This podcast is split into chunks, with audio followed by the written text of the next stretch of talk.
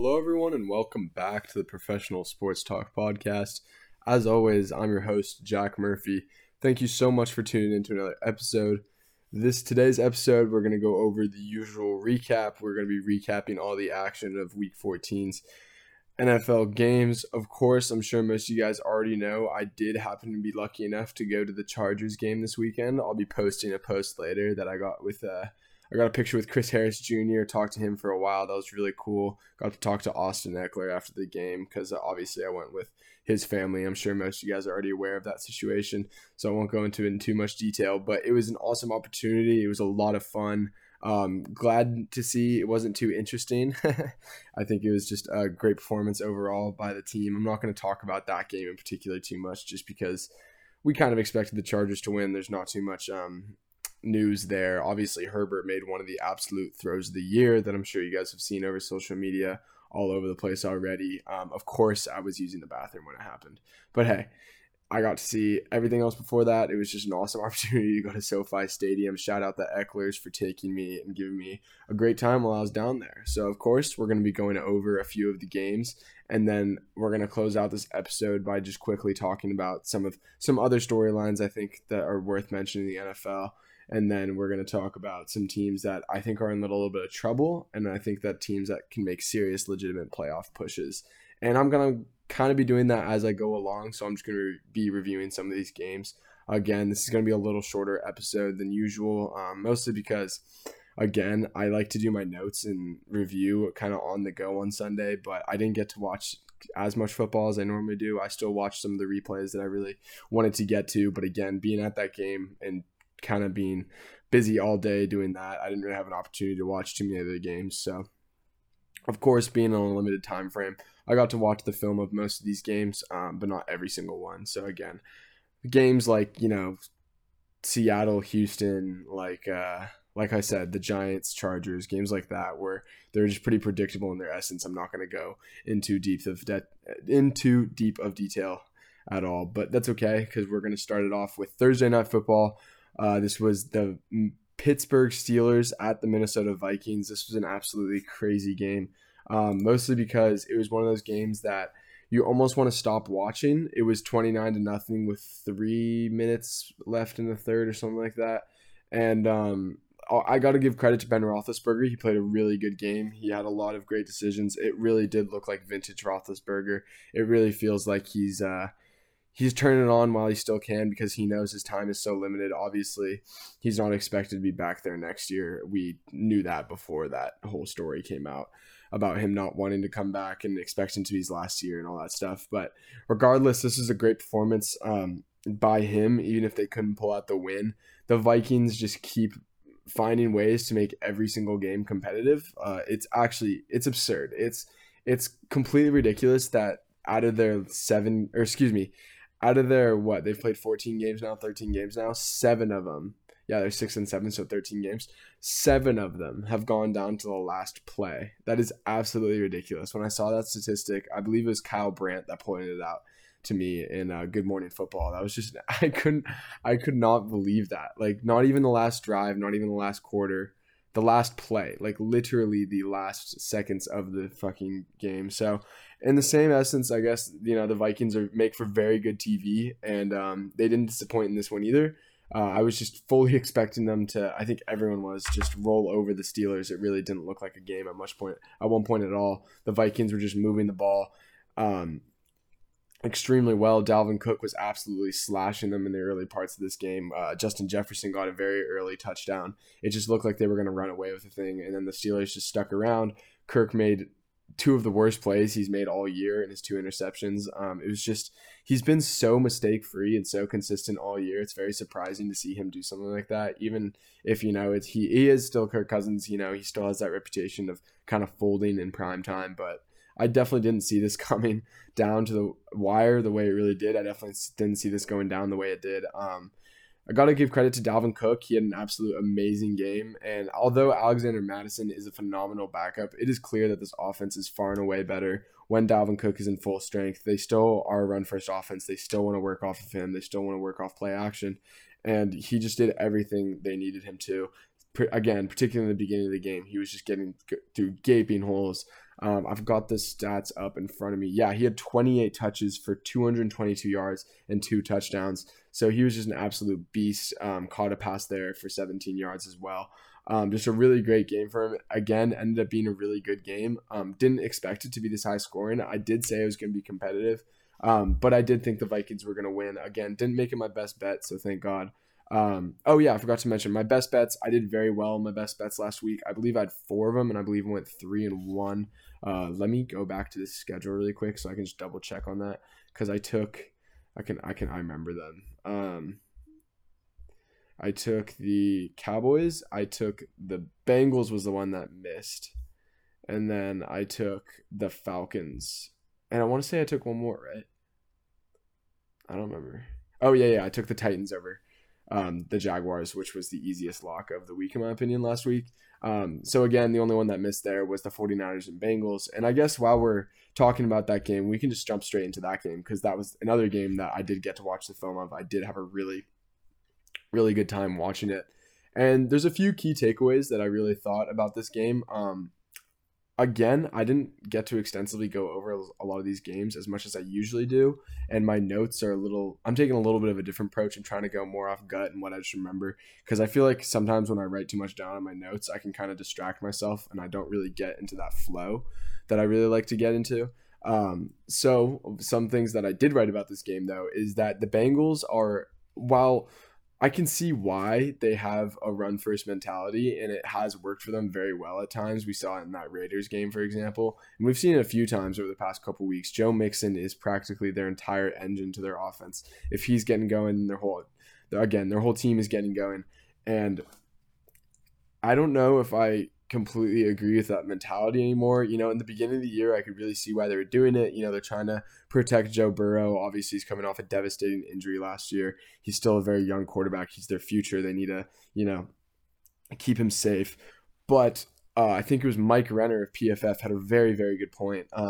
They're putting him in these high-pressure situations because they run so often in first on second downs, and they're forcing him. Let's just say, those runs on first and second downs, like, in this game, very, very similar to what I saw happen. The San Francisco defense was making a lot of really, really good stops as far as just not letting Joe Mixon get going. He didn't have his best game. I can actually pull up his stats right here. Yeah, he was only averaging 3.2 yards a carry. He did have 18 touches. So, again, a pretty good workload. And they stayed very patient with it, but at a certain point, you can't stay so patient with it when you're getting stopped on first and second down and the run's not completely working. I think you kind of need to have that psychology where at the end of the day, you still have a very good quarterback talent. You still have very, very good perimeter weapons around him. Maybe you establish the pass first, so then the run can work off that. You don't just have to establish the run and have everything work off that and then get the pass to get going from there. Of course, it's a formula we've seen work time and time again in the NFL. But again, we've also seen the Kansas City Chiefs do things where they'll completely abandon the run at sometimes. And the Buffalo Bills, it's like, whatever you have to do to move the chains, just move the chains. It's not like you have to, be not throwing on first and second down. It's not like you have to be running on first and second down. It's just, I don't know. I think the play calling was a little weird in this game, and honestly, it's a great credit to the talent on their team that they were able to make this a competition, because at one point it did look like the 49ers were kind of just going to run away with the thing. I believe it was 20-6 at one point in the third quarter. And then Cincinnati caught fire in the fourth because they let Joe Burrow air it out so much, and they let him make some magic happen with his weapons on the perimeter. So again, I just thought the play calling was a little weird, and I've said again too many times.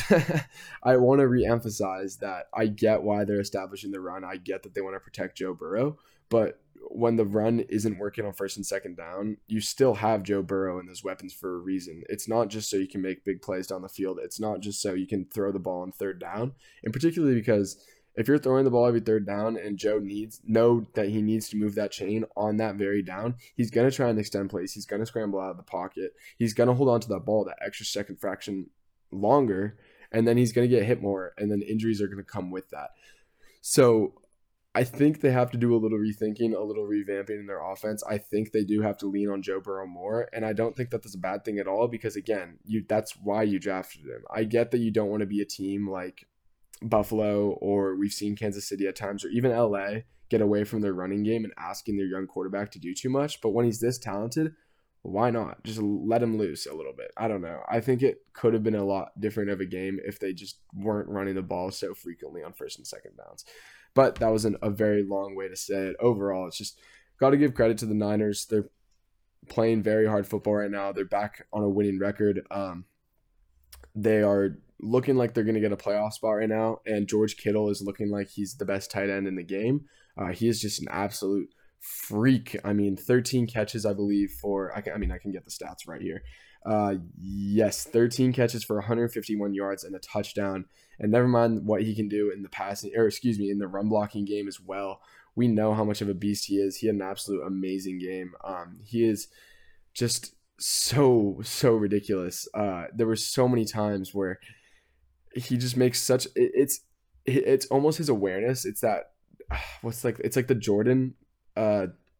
complex, I guess, because he always seems to pull up at the biggest moments. He always seems to pull through for them, and he is just by far and away, in my opinion, other than Trent Williams, I think he's their best player.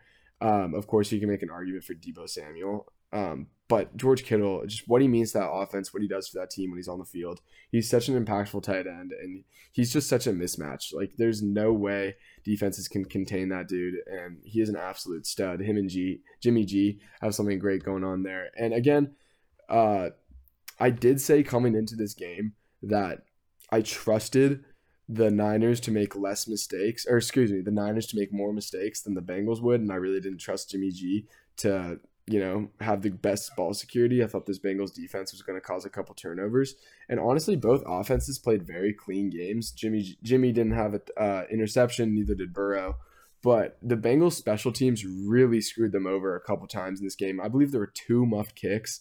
That just absolutely cannot happen against a team like the 49ers, want to establish a run, want to limit their mistakes. And again, credit to the Bengals and their talent for even bringing this game close, because it didn't look like this game was going to be entertaining at all. It really did come down to it, and I think that the Bengals will make the proper adjustments, and I still think the AFC North should run through them. Whoa. Okay, I spent a lot of time on that game. Sorry about that, guys. Just got carried away, but that was one of my favorite games of the weekend. It really was. I watched that film more thoroughly than most. So I guess the next game we can talk about, let's just move in order from... Actually, I'm backtracking a little bit, but that's okay. I'm not going to talk about this game too long anyways. Let's just get it over with really quick. Let's talk about the Falcons at the Panthers. The Panthers are pretty much completely toast, let's be honest. It was so weird what they were doing with... the story, of course, is Cam Newton and P.J. Walker, how Cam Newton came out for like the 2-minute drill at the end of the half, and then P.J. Walker ended up throwing a pick anyways. Cam Newton threw a pick to A.J. Terrell, which was very exciting. I said that was going to happen. Actually, that might have been P.J. Walker, now that I think about it. I probably should have wrote that down, but that's okay. Cam actually looked very good rushing the ball, particularly at the beginning of the game. I believe he scored the first touchdown of the game in this one. I can't fully remember off the top of my head. It might have been the second one, but either way, he looked really good running the ball at first. They kind of got away from it a little bit. Chuba Hubbard, they clearly just missed Christian McCaffrey so much, right? Like, Chuba Hubbard, he was fine, but, he wasn't very efficient. He was 10 for 33, so averaging a little over 3 yards a carry. It's not great. And this team, you basically just have to blow it up, shoot for next year. They're going to have a hard time doing it because they guaranteed Sam Darnold's 5th-year option, and they traded a couple picks for him for next year's draft. But, I still believe in this team. They still have a very good defense. I could still see why a veteran quarterback would want to go there in free agency. I think that, I don't know. I'm trying to think of someone who really could end up there. If Deshaun Watson figures all of his stuff out, I could maybe see that happening. I don't really see like a Russell Wilson or like a Matt Ryan going there, simply because obviously I don't think Matt Ryan is... I don't think the Falcons are going to trade him to, someone in their division, but something like that, maybe they go after a guy like Gardner Minshew. Who knows? There's a bunch of different things that could happen. I don't really think like one of those top tier guys gets here, but wow, excuse me. Hold on. Oh, drink some water. All right. But yeah, it's so weird to think the Falcons are still in the mix for the NFC playoffs. It just shows you after those first 5 or 6 teams in the NFC, it's just so weak. And truthfully, right now, I think the Falcons are probably a little bit better than the Washington football team. But again, it's like, do you really want to see either one of those teams in the playoffs? Like, not really. But one of them is more than likely going to end up making it in if it's not like the Eagles or some team like that. My point is that seventh seed in the NFC playoffs is going to be very weak. And most of my takeaways from this game is that the Falcons might make the playoffs and they probably don't deserve it. And the Panthers have a long offseason ahead of them. They're going to have to start thinking about next year. And their quarterback situation is just an absolute mess. So again, just like I said, not going over that game too extensively. Not too much to talk about there. Again, I don't really think either of those teams are going to be too impactful in January. So we can just skip over that one. All right, sorry guys. I just needed to gather myself for a second. I don't know. My English wasn't working quite right there. But I guess quickly, two-sentence summary about the Raiders-Chiefs game. The Raiders just, man, they're absolutely falling apart right now. They're just in free fall. They definitely peaked too early. Whereas the Chiefs, it's crazy to see how quickly this defense switched from just absolute garbage to seriously like arguably the second or third best defense in the AFC. Obviously, they're competing with teams like the Patriots, the Titans. You can maybe throw the Browns up there, but legitimately, or the Bills. Obviously, the Bills have an amazing defense, so they're like top five in the AFC. Regardless, they're playing so much better football. Chris Jones is just an absolute fucking stud. Their offense still isn't in full strength unless they're playing the Raiders, apparently. But even in this game, they didn't look like quite themselves. Like they completely stretched the field, just take over games, score like 24 points in a quarter type offense. But regardless, they're going to be very dangerous in the AFC. Teams should very much be taking them seriously. And this Thursday night game against the Chargers is going to be extremely interesting. I'm very, very excited to talk about this game. I'm actually going to talk about it at the end of this podcast simply because I don't know if my preview pod is going to be out for that game, and I really, really want to talk about that game. So let's just bump it to the end of this thing. I can look up the odds once I get through all my recaps. Another game I just quickly want to touch on because whatever. We'll see how long I talk about it. Is the Cowboys at Washington. This was one of those games, again, that was kind of looking like it wasn't going to be a game. Dallas's defense was just suffocating Washington's offense, and Washington couldn't get anything going at all. Taylor Heineke went down with injury. Terry McLaurin went down with injury. It was just like, shit. Like, how are the Cowboys ever going to give Washington any breathing room at all? And then just when you're thinking that, they did.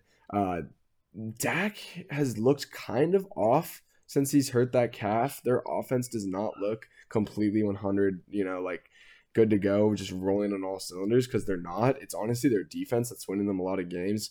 As we know, Micah Parsons had 2.5 sacks in this game. He's an absolute monster. Their defense is playing really, really, really good football. I think that they could seriously be the difference in a lot of these games in the January, depending on where they play. But yeah, Dak had 2 picks in this game. He was only 22 for 39 completion, averaging well under 10 yards a completion. Just didn't really play very well at all. Zeke wasn't terribly efficient running it. They definitely missed Tony Pollard in this game, though, you got to say. CeeDee Lamb still looking like the best receiver there. No really surprises there. But yeah, Washington, it was just, I don't know. It was, again, this is a team that it's kind of hard to get excited over. They might make the playoffs somehow, but it's just very hard to buy in on them right now. This dog needs to be quiet in 1 second, guys. Yeah, it's just very, very hard to buy in on Washington right now. Even if they do make a playoff spot, it's kind of weird to think that they would, beat one of those division winners in the playoffs. Oh my God, this dog. So yeah, not too much to talk about there. My main takeaways in that game was that I am a little worried about Dallas's offense. I still think they need to get healthy. I still think that there's a few things not quite clicking there. I don't love their play calls. I think Mike McCarthy's not doing the best job bringing this talent together. But, I like the Dan Quinn hire on the defensive side. I like a lot of their playmakers on the defensive side of the ball, which I really didn't think I would have been saying before the season started. And we've seen their offense be very efficient earlier in the season, so I still think they can get it together. I still think they can seriously be a problem in the NFC, but I don't think they're quite in that tier of, like, the Packers and the Buccaneers. Honestly, with that loss last night, the Cardinals might not quite be in that tier either. The Cardinals and the Cowboys might kind of be in the same type of range for me, along with the Rams and the Niners. The Niners are probably like a bit below that, but whatever. I'm getting ahead of myself. My point is the Cowboys can still be very dangerous. They need to fix their offense a little bit. Mike McCarthy needs to really look at his play calling and see how he's using his guys better. But overall, a lot of playmakers there. Still a lot to look forward to. Cowboy fans should be very pleased with what they've got going. All right. Next game I want to talk about. Again, not going to go over this one too extensively. And then I'm going to go over one in quite... not like immense detail, but whatever. And I'm going to go over one more, and then I'm going to preview the Chiefs-Chargers game. We've got the Browns at the Ravens. No, Ravens at the Browns, right? Yeah, I think this was in Cleveland. Why can't I remember now? Yeah, it totally was, right? I don't know. Whatever. It doesn't matter. Point is, this game, I had to be a little bit impressed with the Ravens, I got to say. When Lamar went down with that injury and the Browns were kind of just – out muscling the Ravens. It was really just domination on both sides of the football in terms of both sides of the line of scrimmage. And then Lamar obviously goes down. You just don't really think much of it. You can't you don't really think much of the Ravens at that point. You can't really think that they're going to come back in that game and actually make it interesting with Tyler Huntley under center, but they did. So credit to them. Got to give a lot of credit to Harbaugh in this one. The fact that he's dealt with so many injuries and still been competitive with a team that we got to give Cleveland credit. They're still very talented, even if they have had some issues this year. They still know the Ravens very well. You got to give credit to Harbaugh for keeping it this close. Baker didn't have a great game. I mean, he had 22 completions for 190 yards. So it's not like he was airing the ball out by any means. His average depth of target was not very far at all. He still had an interception in this game. They held the Browns running backs to pretty good numbers. Dearness Johnson was the most efficient in terms of yards per carry, but again, he only had 4 touches. Nick Chubb only averaged 3.5 yards a carry, which is an absolute rarity with him. It was just the Browns looked really hot early. And then the second half, they looked like a completely different team. They didn't score in the second half. Luckily for them, their defense showed up really big. Myles Garrett made a lot of big plays and big moments, including right at the very end of the game there. Jadeveon Clowney played a very good game. This Browns defense is still, I think, one of the best in the league. I really do think that. I just think that their offense can put them in really bad spots. It's kind of the same way, like, the Panthers defense looks a lot worse in recent weeks because their offense is so, like, incompetent that they just are on the field all the time or just put in terrible field position because of turnovers. So again, I'm still believing in this Browns team very, very much. I still think this AFC North is very much open for the competition. I said this last week. I'm still very much concerned with the Ravens and how they're going to deal with all these injuries. I do think they peaked very early, and I still think that's AFC North. I think the Bengals should be favored, but again, it's going to come down to it. These Browns definitely have a shot of still winning this division. I think the Ravens are still technically in first place because they have the best record out of all of them. I think that Cincy's 7-6, Cleveland 7-6, and then Baltimore's 8-5. So again, it's going to be really close. It's going to come down to it. It's going to be a very, very interesting division. See how this all plays out. I wouldn't make any bets on it. I really don't know what to expect from these teams. My main takeaways are just that the Ravens continue to show that they're well coached. Besides their injuries, and they continue to be competitive with teams they know very well, aka the Browns, the Steelers, teams like that. But again, I don't really think that they're set up for long-term AFC playoff success. I think those injuries are really going to catch up to them, and I really think they peaked early. As far as the Browns go, again, it's kind of a similar situation to the Ravens. I think injuries are really hindering them, especially to Baker. He's not playing great. Let's just be honest. His shoulder's still got to be affecting him. I still think they can be a little more dangerous than the Ravens right now, simply because they're getting healthier and their defense is very, very good. They just have more depth. So even if they get a little more injuries than they have now, and comparing the two, they're much healthier than the Ravens right now. They can deal with a little bit of injuries because, again, that depth is really going to help them out. And I think these teams are in very similar planes. It's good to see a score like this because I think it really is representative of where these teams are at. I mean, if they played 10 times tomorrow, or you know what I mean, if they played 10 times, fucking for 10 weeks in a row, the Browns would probably win, and they were in the exact same state they're in right now. I mean, the Browns would probably win like 6 times out of 10. So again, it's just very competitive game, very fun to watch. Credit to the Ravens and John Harbaugh for almost bringing it back. All right, last game I want to talk about. Actually, let's do two more. Let's do two more because why not? I don't know what how much. Yeah, 25 minutes. Chill. I'll do two more. All right. Next game, I've got the Bills at Bills at Bucks. I said that right? No, I don't know why I thought it was in Buffalo for a second. Yeah, I mean, it was just the Josh Allen show. Let's be completely honest. The Bills they kind of took that Cowboys week one approach where they just said, look, we know the Bucks are very, very good at defending the run, so we're literally just not going to run the ball. And Josh Allen was their leading rusher by a mile. He had 12 carries for 109 yards. And so that's not really the same thing. Like, sure, you can call that establishing a run game, but I think it's a little different when it's running all through your quarterback, especially a dual threat quarterback like that. I don't know. I don't really consider it the same thing. But yeah, it was just the Josh Allen show. He is by far and away. It's what I've been saying for many weeks now. They're way too Josh Allen oriented, and now it's reported that he was in a boot after the game. So clearly, that's not going to give you the best long-term success. I really don't think that's where they're going to find it. Luckily for them, he's so damn talented that it does work a lot of weeks, and their defense, of course, is very, very good. But he was 36 for 54. So again, good completion percent. I believe that's 66 off the top of my head. He did have a pretty bad pick in there. But he had 12 carries as well. So in total, he had 48 touches. And that, again, it's just not sustainable on a quarterback. It's not sustainable for a team in general. And again, Brady adds to his MVP race. I said that before the game. Leonard Fournette had a very, very good game. He's looking more and more like playoff Lenny. He averaged 5.9 a carry, had a touchdown in this one. Tom Brady got a touchdown in this one. He also had a few carries, which is kind of scary to see. You don't really love to see your 44-year-old quarterback running out of the pocket. And he didn't initiate contact on one of them, but he worked through contact, I guess you could say, extended for a first down. Bruce Arians in the press conference said, yeah, that's enough of that shit. Yeah, I'd agree, dude. That made me nervous as hell. I hate seeing Tom Brady do that shit because, one, we're not used to it, and two, it's just, man, it's scary. You don't want to see someone like that get injured. It'd be awful. But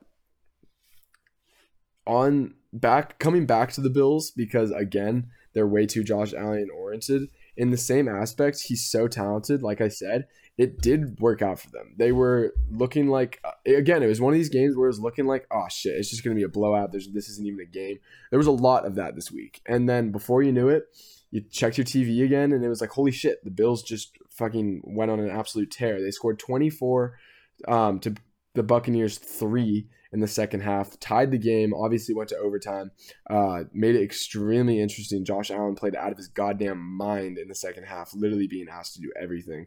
I do have to feel a little bit bad for that guy because he can't have, the Leonard Fournette and the offensive line that Tom Brady has.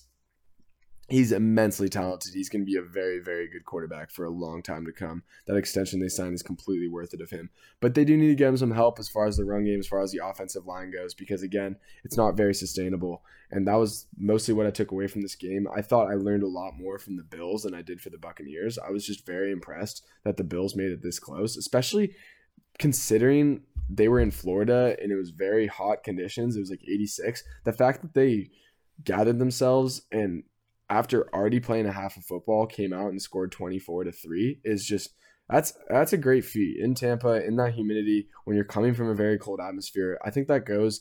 Not enough people have been talking about that because they already played a whole half of football. They should have been gassed as hell because it was hot as fuck, and they came out and whooped the Bucks' ass and really brought it back to them. But Brady being Brady, the clutch goat he is, made an excellent throw. Again, elevating other players around him. Brashad Perriman, someone who was, on a few teams already this year. He was on the Bears earlier this year. I believe he was signed with the Lions before being dropped by them. And then ultimately making it on to the Buccaneers practice squad, being lifted for this game. Makes the one catch he made the entire game, 58-yard bomb, touchdown. And I've got to give credit to Bruce Arians, or it was probably Brian Leftwich or whoever that, I don't know. Whoever made that play, it was a great play design. Tremaine Edmonds got completely turned up. By the time he realized the receiver was gone, it was already too late. And yeah, it was just a very entertaining game. Again, I did say that this could be a potential Super Bowl preview before this game. And honestly, after this game, I kind of thought that it could be that even more. I was, again, really impressed with the Bills.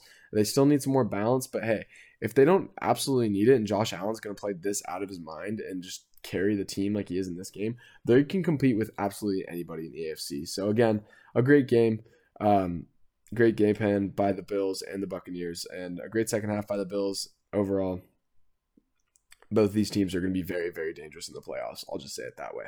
All right, final recap I got for you guys before I get to my preview of the Chiefs and the Chargers. We got the Los Angeles Rams visiting the Arizona Cardinals. Again, just a great game. Just looked like, I don't know, it was...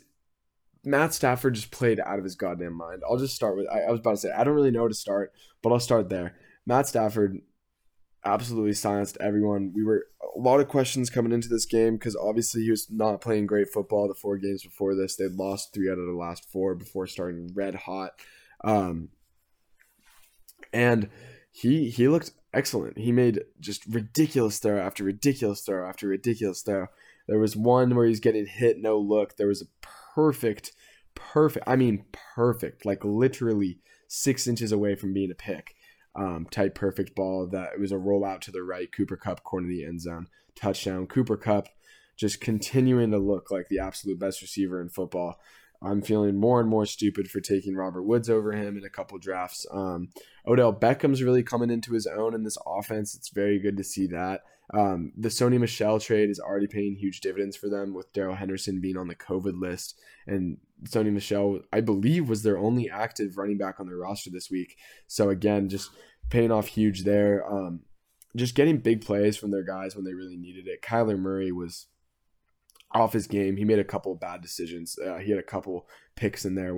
One of them, the Aaron Donald tipped ball to Ernest Jones, I think his name is, was just a good play by Aaron Donald. There's not much you can do there. That's just an all-pro doing all-pro things. But that pick that Leonard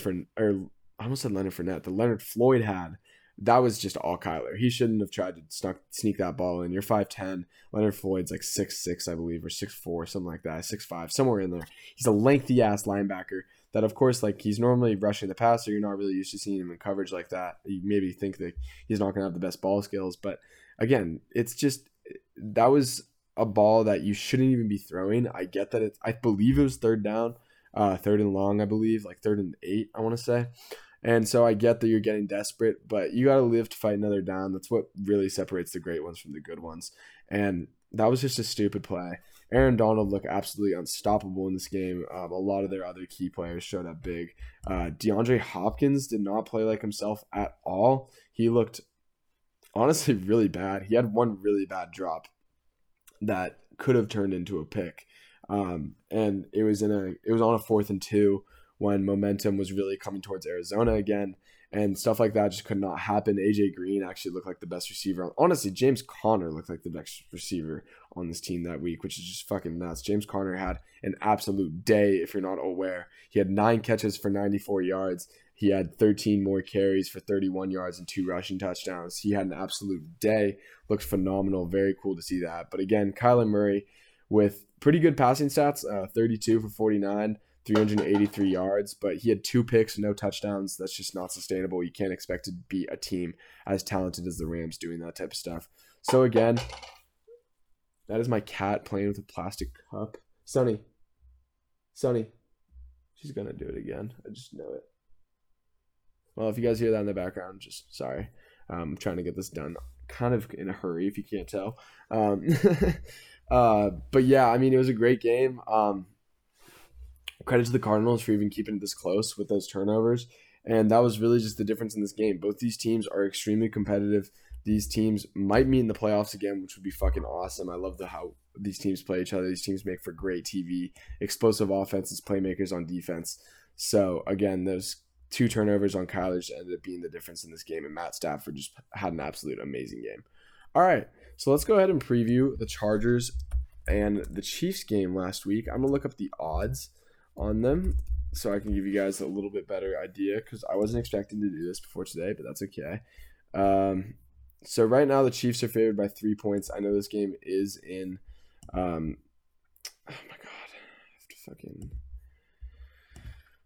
they're making me block my ad block so I can see it. There we go. All right, so the over-under is at 52. The spread is at 3, money line 170 for the Chiefs. Chargers are 5-1 against the spread in their last 6 Thursday night games. It's a pretty random stat. Regardless, this game has absolutely massive implications for the AFC West playoff race. It's going to be a banger. I'll just say it that way. It kind of sucks to see where my loyalties reside. I almost said my Chargers. It's kind of shitty to see the Chargers go from a Sunday game to a short week across the country, you know. But with the Chiefs really coming into their own on defense, and if their offense can just keep playing the way they've been playing, they let their run game do a lot. Creed Humphrey's looking like an absolute fucking all-pro on the center. In the center position, Creed Humphrey's looking like an all-pro. If Patrick Mahomes can get a little swagger back at home, either way, this should be a really, really good game. Should be a shootout. Him and Herbert always just have amazing games against each other. Keenan Allen was activated off of the COVID reserves. I don't think they're having too many other cases besides that. I think a real key factor to this game is Chris Jones and how the Chargers contain Chris Jones in the middle. I think that's going to have huge implications in this game, because we know how much of Rashawn Slater is just an absolute wall on the edge against Frank Clark or Melvin Ingram. Hopefully Austin Eckler is completely healthy for that game and full go, because again, that'll help the Chargers in huge effects too. Either way, don't really know what I would bet here. I don't know if I'd go near this game. I kind of like the Chiefs. I feel a little wrong saying that. It kind of breaks my heart. The over under 52 is something that I do like a lot more. I got to say, I think this is going to be a high scoring game. Again, wouldn't be surprised if it's lower scoring than we think, if these defense really take over, if the weather's a little colder there in Kansas City, which I could imagine this time of year it would be. That wouldn't surprise me at all. But again, just with all these weapons on the outside, just with how these offenses have played in the past, I could again see this being a high scoring game. Not too sure if I'd go near this in the betting scene, but very excited to watch this game tomorrow. Should be a great game. And that's going to do it for me. Thank you guys so much for listening to this episode. If you did enjoy, be sure to share with your friends and family. It really does mean a lot that you guys continue to support Professional Sports Talk Podcast. Be sure to follow my Instagram at Professional Sports Talk for constant updates on the NFL and NBA. And that's going to do it for me, guys. Thank you so much for listening, and have a great one. Peace.